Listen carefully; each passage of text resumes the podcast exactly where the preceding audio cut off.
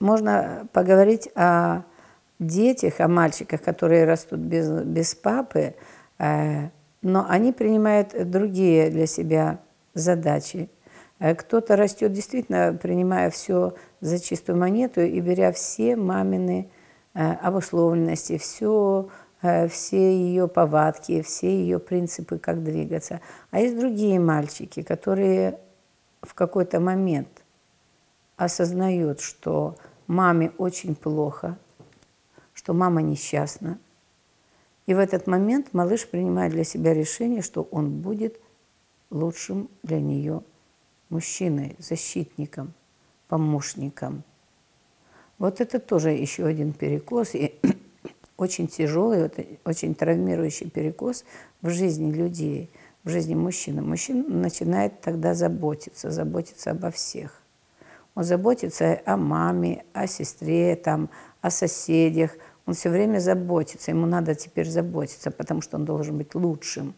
Лучшим не потому, что это его эго, а так теперь работает его программа, которую он взял на себя. Я должен быть лучшим.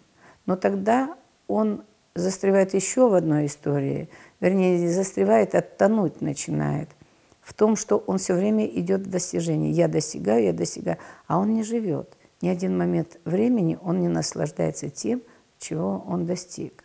Вот тут важна мудрость женщины. Вот теперь это важно, когда, если встретились мужчина и женщина, то тогда и женщине надо начать понимать, что он все время должен, он все время делает, он все время делает. А где его покой?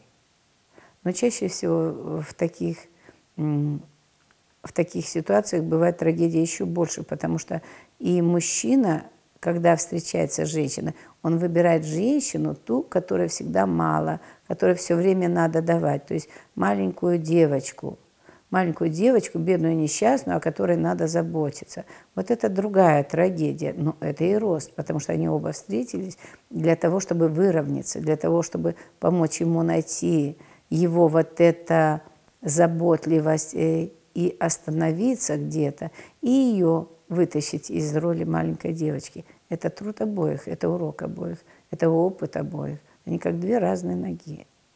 Но если они вместе не начнут двигаться, они никуда не попадут, ни в какую историю.